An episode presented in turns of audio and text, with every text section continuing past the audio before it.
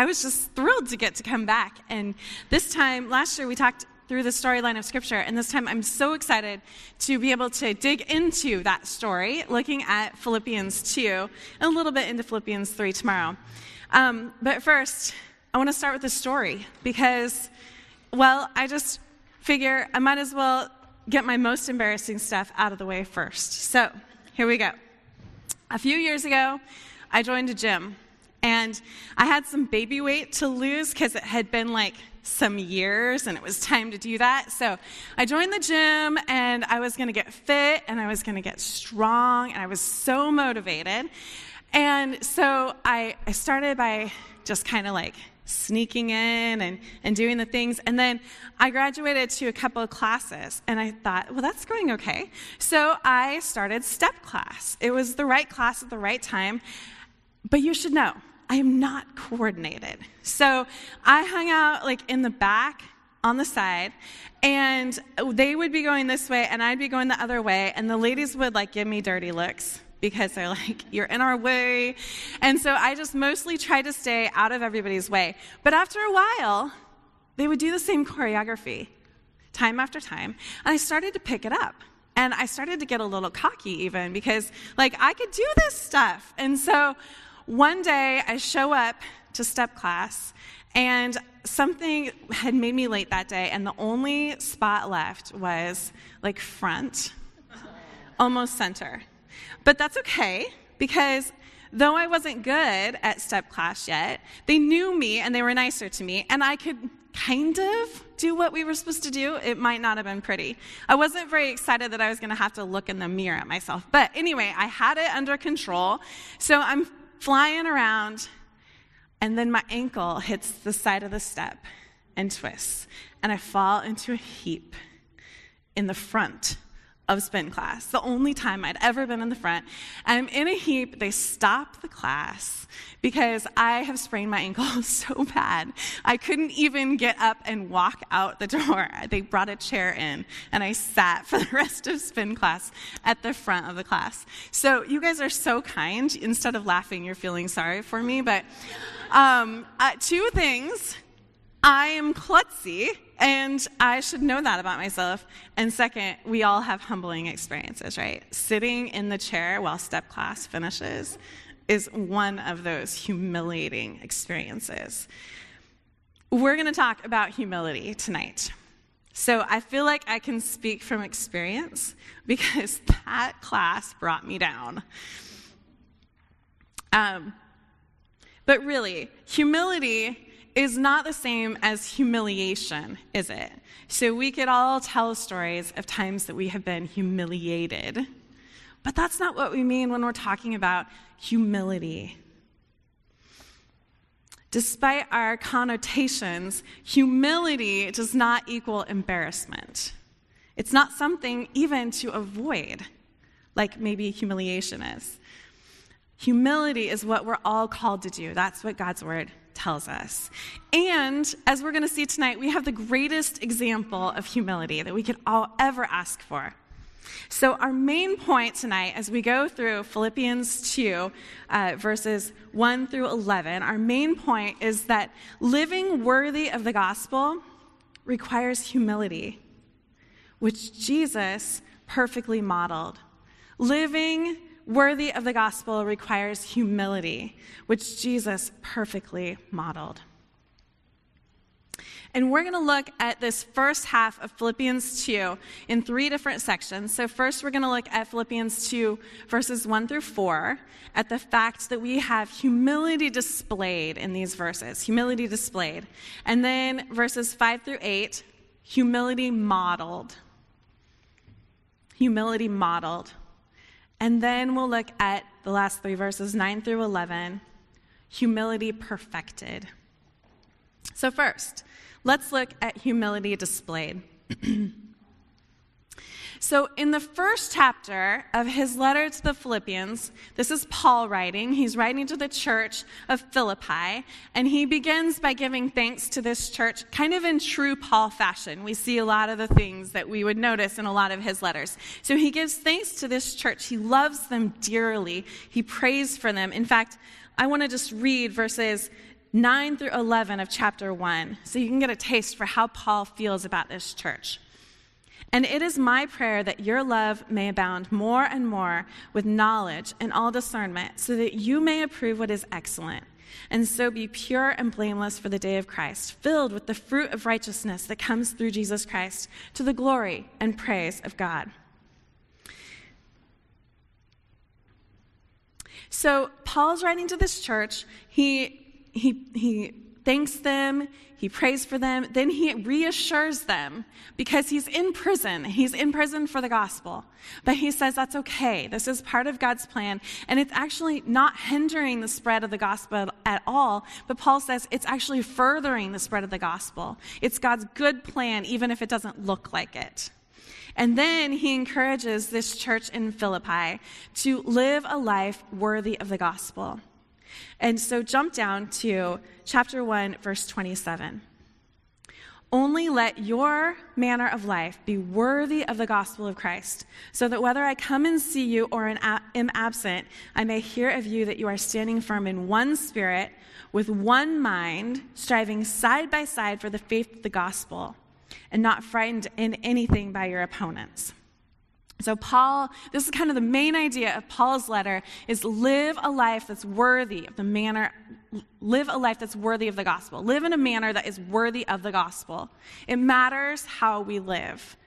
So, with that in mind, then we go into chapter 2. And let's read verses 1 through 4 in chapter 2.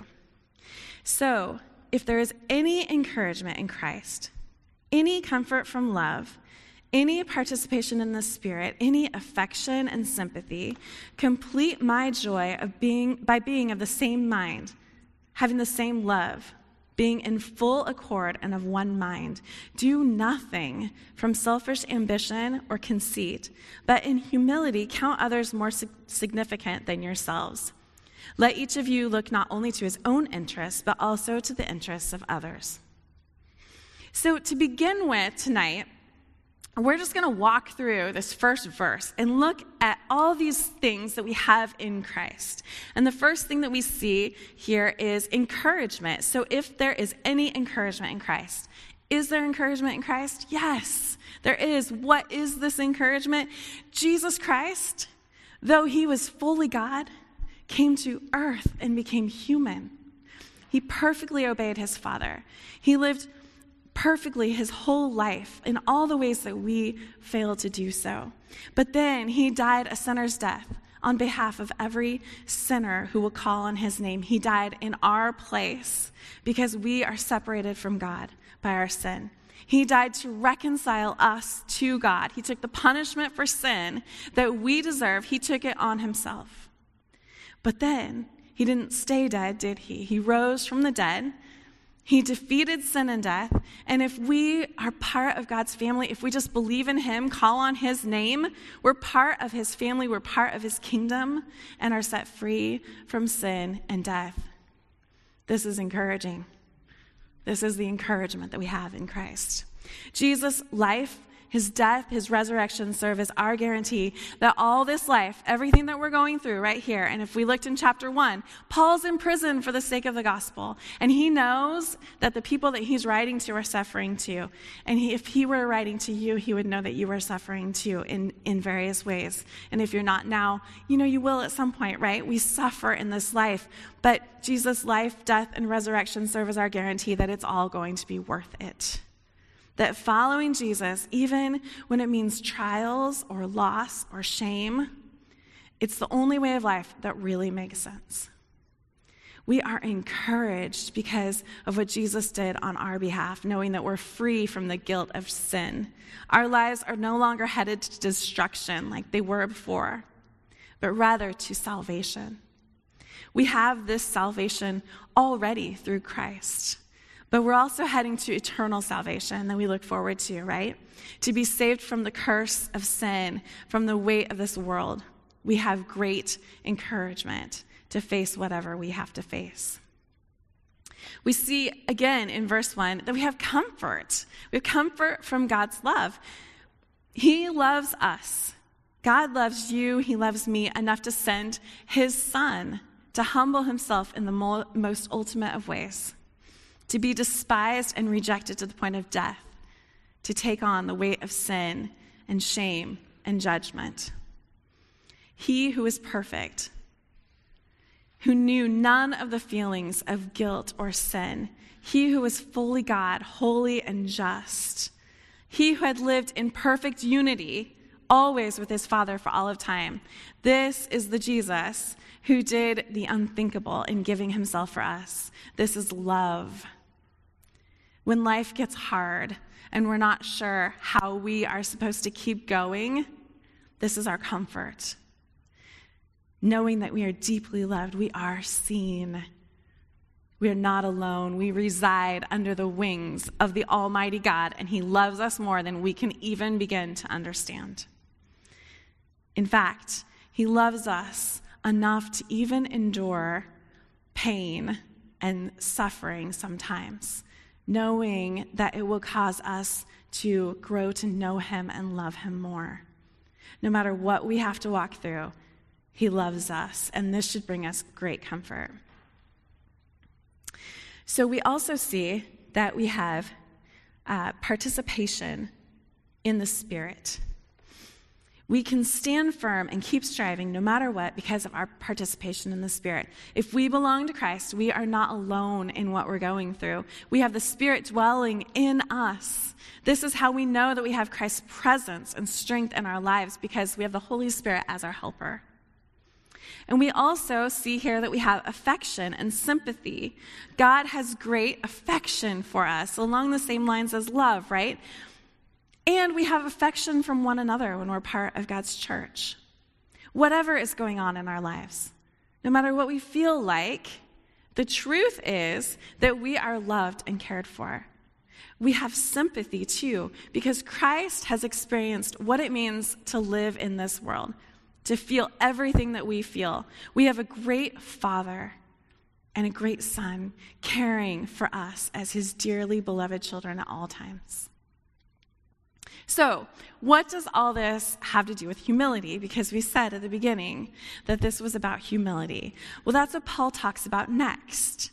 All of these things that we have in verse 1 bind us together. These are the things that we hold on to together as God's church. We are to be of the same mind about the fact that Jesus is our encouragement as we belong to Him and live in full assurance that our salvation has been granted to us through Him. We are to be of the same mind that our comfort comes from knowing that God our Father loves us with the greatest love that we can imagine. We are to be of the same mind about the Holy Spirit who dwells within us both individually and corporately, when we come together, participating in the sanctifying work of God in our lives. So, what we agree on in Scripture should bind us together in a way that nothing else does. We, though we come from all different places, and though we are so very different, our identities are all the same because we all belong to Jesus. We're part of the same family, part of the same kingdom. We've found life and salvation in Him. We're living for Him. We're trying to live in a manner that's worthy of the gospel, right? And we're doing it together. This is the unity that we have that transcends all of our differences. And out of this unity of truth and identity comes love for one another. First, we know that we're all loved by God in the same way. And we also know that we all come to Him, love Him in the same way. We may express it differently, it may take different forms in our lives, but the Bible tells us how we love God, right? So we do it the same way. It's a love of response, of gratitude, of knowledge. It's so many more things too. We should we have we should all be loving God in the way that He tells us to love Him according to His word. And so, this is our commonality as we come together, despite all of our differences. And so, it's through this deep commonality that we all have that we can love each other. We love each other as we live and we move and we act in accordance with Scripture together, striving together for the faith of the gospel seeking to live worthy of Christ. God put us together to live together, to walk together, to love one another as He loves us, because we are not supposed to be trying to do this on our own. In order to do all of this, we have to be really humble, don't we? We have to count others more significant than ourselves. My husband back there is really good at this. He is so quick to give up like the best bite of the cake or whatever to his kids. He would happily give up that last piece of dessert for me. Whereas I'm, on the other hand, I'm trying to figure out how I can like set it aside so nobody sees it so I can have it later. Not my husband. That's like a really silly example. But it is true, like that's counting others more significant than yourselves. We can do it in little ways like that. We can also do it in big ways. How do we count others more significant than ourselves? Well, in my church, and I think this is probably true in your church too, one really practical way that we do that for each other is by singing a variety of songs in a variety of ways. So we have a really diverse congregation in age and preferences. So in, on any given Sunday, we're going to sing songs that I'm like, yes, I love this one. I feel so like, like I'm worshiping so great right now. And then there's others where I'm like, could we take that out, out of the re- rotation? Because, whoo, you know? But when I start to feel like that, I try to remind myself that that person over there loves that song. And the one that I really just connected with, they could take that one out of the rotation. That's a way that we can practically love each other, though, right? Is just by, by putting aside our own preferences, recognizing that other people have other preferences. So we have this opportunity to just think about how we can love and serve one another. There's all kinds of ways that we can do that big ways, little ways to consider other people above ourselves. And we should look for ways that we can do this. Sometimes they're little and simple, other times they're going to be quite costly, right? But they are all ways that we walk in unity and we follow the example of Jesus. This is one of the ways that we can walk wisely, that we can live in a manner worthy of the gospel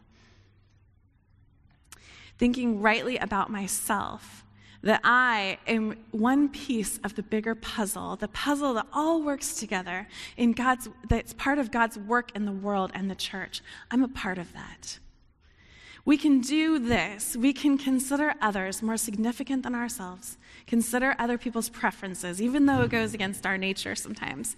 We can do this because we have the greatest model of how to do it and that's found in Jesus. So let's look at our second point, verses 5 through 8, where we see humility modeled. We can work ourselves crazy trying to figure out humility, right? Because Christians don't have the market on humility. The world knows how to be humble, the world talks about this. So, how do we know what true humility looks like? Well, we know because Jesus is, gave us the perfect picture of it. So, uh, verses 5 through 8. Have this mind among yourselves, which is yours in Christ Jesus, who, though he was in the form of God, did not count equality with God a thing to be grasped, but emptied himself by taking the form of a servant, being born in the likeness of men, and being found in human form, he humbled himself by becoming obedient to the point of death, even death on a cross. Jesus was and is fully God. He's perfectly eternal. He was with God the Father before he was ever born as a man here on this earth. Having the form of God always, he has always had all of the characteristics and the qualities of God, which means he also has all the rights of God. Part of being fully God, right? Form, character, rights. Just take this in for a moment. Jesus had never known sin or guilt or shame. Like, we know that, right? But can you imagine not ever knowing what it would feel like to feel shame? Not only that, but he had never known limitations, all the limitations that we walk around with every day. Our human bodies show their limitations all the time, more and more as we get older, right? Like when we search for a word and it's like right on the tip of your tongue, but it's not going to come. Or um, when we run and grow weary. For some of us, that might be 20 miles or maybe 20 seconds. But we have physical limits, right? Um, we have the need for sleep or hunger. We have fear. Or, or you sleep on your arm and you wake up with the pins and needles. All those limitations that our bodies show all the time, our minds show all the time, we're so used to them, but imagine having never felt any of them and then submitting yourself to all of those. So not only did Jesus submit himself to, you know, coming on earth, but he took all these limitations on himself. I would never do that if I didn't have to, but that's not the mind of Christ, and we're so thankful that it wasn't. So what was his mind? Well, he didn't consider equality with God something to be grasped. So does that mean is this saying that he wasn't equal to God? if he didn't consider it something to be grasped? Well, no, we can't even entertain that thought because the Bible tells us exactly the opposite that Jesus is God.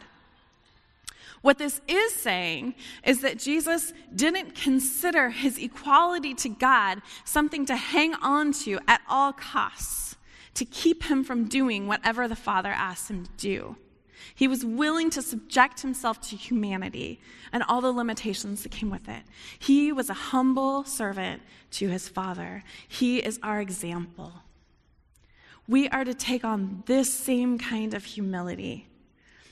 And I was reminded of just how easy it can be to strive for equality with God. And I think we don't often label it as such or think of it as such. But here's just an, a, an example from my children that kind of put it into perspective for me that sometimes I think we're striving for equality with God, even though we would never call it that. So, my son, my oldest son, was trying to help his sister do what she was asked to do. That never goes well, right? uh, let mom be mom and you be the brother. But he was he had really good intentions, and so but it ended up getting out of control, and he did something really not nice. And so I didn't have the whole background, and I said, "Why did you do that?" And he said, "Well, mom." I don't know why, but when she didn't listen and do what I told her to do, it made me so mad. yes, I understand. So I pointed out to him that he was angry because he wanted to be God to her. He wanted her to do whatever he said, to listen to her, to bow to her, to listen to her, or to, yeah. Um, he wanted her to bend her will to his, to honor what he was saying, because he had good intentions. He wanted her to respect him, and also he wanted to shine and excel in this situation and be the one, the good brother who got his sister to do. But then it spun really fast out of control because his motives weren't right, right? So I could really quickly call that what it was. And then I thought, oh, man, I do that too. All the time. I want people to listen to me. I want people to bend their will to mine. I want to shine, you know? Wow, I want equality with God too. So we do this. And yet, Scripture tells us that it's quite the opposite that our will should always bend to God's, and that we should never consider equality with God something to be grasped, right? We don't seek our own glory, our own will. We seek God's. Because this is not how Jesus was or is. His heart, his mind, his will always look to the good of others, always look to the will of his Father. He always submits himself to God's will and seeks his glory and seeks the good of his children. What a beautiful thing. That is why he emptied himself and took the form of a servant, being born in the likeness of men. Now, here again is a phrase that we can easily misunderstand or misconstrue because what does it mean that he emptied himself? Did he empty himself of his God qualities? Well, Jesus was fully God when he was born as a human. He never became anything less than God. He did give up being in the form of God. As we said before, he gave up his perfect, limitless body to take on a human body. And here's a quote that I think really well um, sums it up. So I'm going to just read this quote for you. Jesus was still God while he was here upon the earth. However, he took upon himself an additional nature, that of a human. Jesus had a body like other men, except it was without sin. He didn't set aside any of the attributes that were rightly his. However, he voluntarily limited himself to being a human being. With genuine humanity came certain restrictions. He could only be at one place at a time. He needed to eat, rest, and sleep. He could feel pain, bleed, and die. Before he became a man, he had no such restrictions. So he emptied himself and became a man. How does this serve as a model for us then? We haven't given up this perfect limitless form, right? This is all we've ever known. We aren't God. We're not taking on the form of humanity. And yet it provides a tremendous ex- a, example for us because we should readily take on limits for the sake of our brothers and sisters in Christ, for the good of those around us. So, uh, it means that I clean my house before small group, right? So that nobody has to enter into the chaos that the Liebert family produces on a given day. So I clean my house and then I invite this horde of people in and all these little kids and they leave and there's more crumbs than when we started sometimes. So then I clean my house again. But I take on that limit for the good of our small group.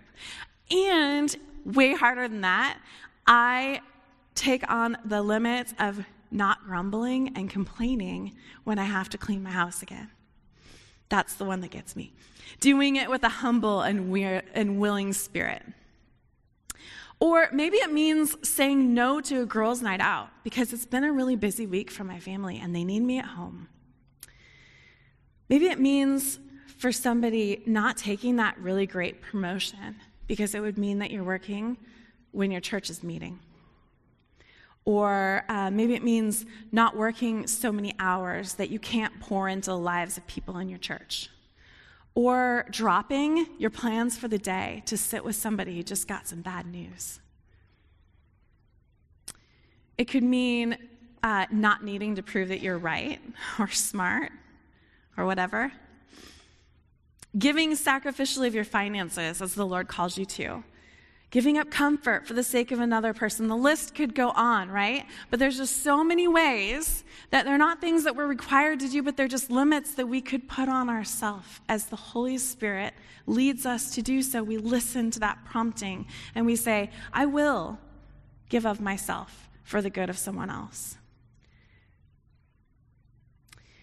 Are we willing to put limits on ourselves for the sake of others? Are we ready to follow Jesus' example of emptying himself to serve us? There's countless opportunities to do this. They don't look the same for all of us, but if we have the mind of Christ, we will be looking for them We will be willing to count that cost. Because Jesus didn't stop there, did he? As if it weren't enough for him to empty himself and take on human form to serve his children, he carried that humility all the way to the point of death on the cross. He who knew no sin became sin for us. He died the death of a guilty sinner and in the process, he who was without sin felt the full weight of guilt and shame and punishment for my sins and for yours. God's wrath was turned against the one person who did not deserve it. Jesus experienced all of this so that we don't have to if we will just call on his name. This is the kind of servant that we are to be for, for one another in the church. That is humbling most of us are not going to die for one another, right? That is not our, gen, our, our, our the general um, thing that we're called to do. And yet, that doesn't let us off the hook. While we may not be required to physically, literally die for one another, we are called to die to ourselves. This is the seriousness of the task that we're given. This is the mindset that we are supposed to have. The spiritual growth of each and every one of you is to be more important to me than my own interests. This is really countercultural, really unnatural. It's kind of uncomfortable, isn't it? But it's unnatural because our sin nature tells us that we need to look out for number one, because nobody else is going to be looking out for me. But this is not the truth. Because the Bible tells me that if the church is functioning the way that it's supposed to, I don't need to look out for me because you guys are going to look out for me. And I'll look out for you. And that seems like a better plan. We don't do this perfectly.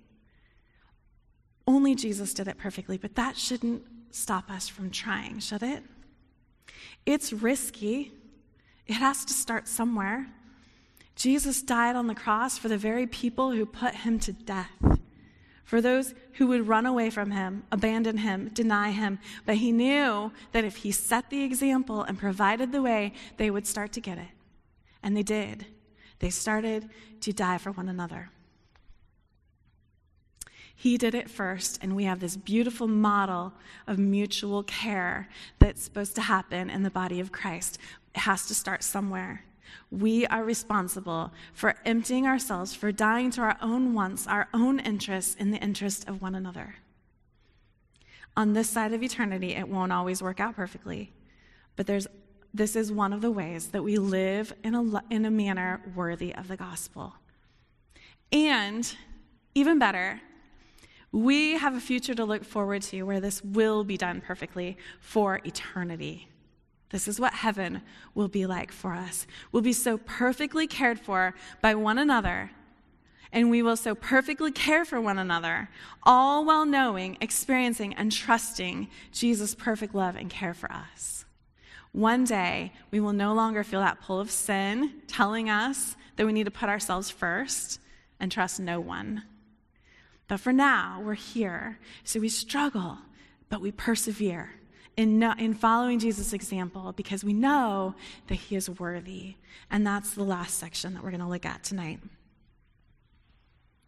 Verses 9 through 11, where we see humility perfected. We don't strive for humility out of obligation or duty primarily, right?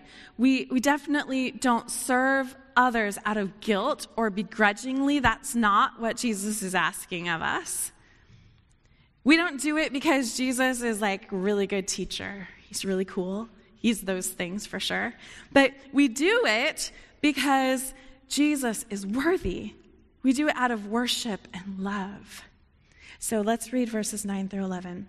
Therefore, because Jesus humbled himself to the point of death. Therefore, God has highly exalted him and bestowed on him the name that is above every name, so that at the name of Jesus, every knee should bow in heaven and on earth and under the earth, and every tongue confess that Jesus Christ is Lord to the glory of God the Father. God's currency makes no sense to our earthly minds, right? That Jesus would be exalted for being humble that he would be honored and worshiped for dying a sinner's death is just like the opposite of what we would expect. We actually are surrounded by quite the opposite mentality in our, in our world, aren't we? It's those who seek to be exalted. They have to promote themselves now because we live in a world with social media. So if you want to be somebody, you make yourself somebody. There are people who make millions of dollars for posting a cute selfie on Instagram, right? We are surrounded by lies all day long. Our world tells us that we should seek to be great, that we should seek to be beautiful and worthy and liked or worshiped, that we need to promote ourselves that we should buy into everyone else's self promoting and that should matter to us. Now, the point here, I'm not, I know I'm kind of bashing on social media, and the point is not that social media is evil. The point is, who are you worshiping? That celebrity who has that large staff to make sure that you never see her look anything less than perfect? Maybe that's not even your thing, right? Maybe you're more drawn towards that Christian woman on Instagram that loves Jesus very much and probably has like such good intentions that as you follow her life, you want to be her. You want the things that she has. Or maybe you just wonder why you can't be her, why you don't have it together quite as much as she does. You'd like her platform, or you'd like her kids, or her Bible study group, or her amazing ability to make things cute all the time. My life is not very cute, so I'm drawn to people who have things cute all the time. We are so tempted to worship others all the time. It's so in our face, just with all of the information that we have coming at us all the time. But who is worthy of our worship? There's only one. We are also tempted to worship ourselves all the time. We, we think highly of ourselves. We pat ourselves on the back for being right about something, or for being cute, or smart, or getting the things done that we had to do in a day, whatever it might be. But you guys, we also worship ourselves when we self pity. I don't know that we always think of it that way. It's a different kind of worship, but it's still putting all the value on me. I'm not worthy of worship in either way. And neither is you, neither are you. Only God is. Jesus is fully God in spite of becoming a man and dying a sinner's death in our place. In fact, his death only proved his deity, it proved his worthiness. God has highly exalted him. God has given him the name that is above every other name. We are to bow to him, to surrender ourselves to his lordship, his kingship. We are to confess his goodness, greatness, his overwhelming love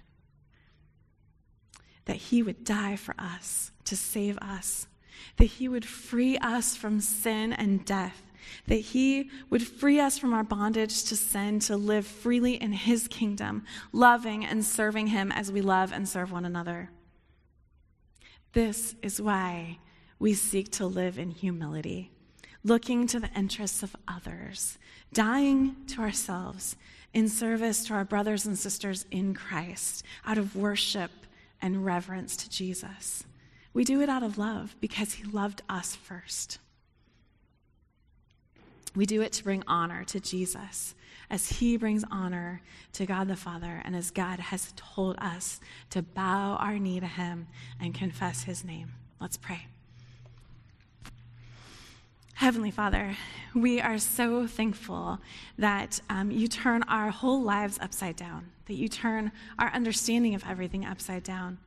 I mean, Lord, we trust that your plan for our lives as Christians is a good one.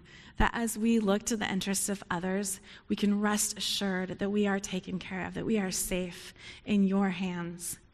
Lord, I just pray that you would not let us leave here without thinking about the ways that, that we can look to the interests of others, the ways that we can follow Jesus' example, and also, Lord, the ways that we can worship Jesus for all that he has done for us. Thank you for these women, and I just pray that your word would speak boldly to us this weekend. In Jesus' name, amen.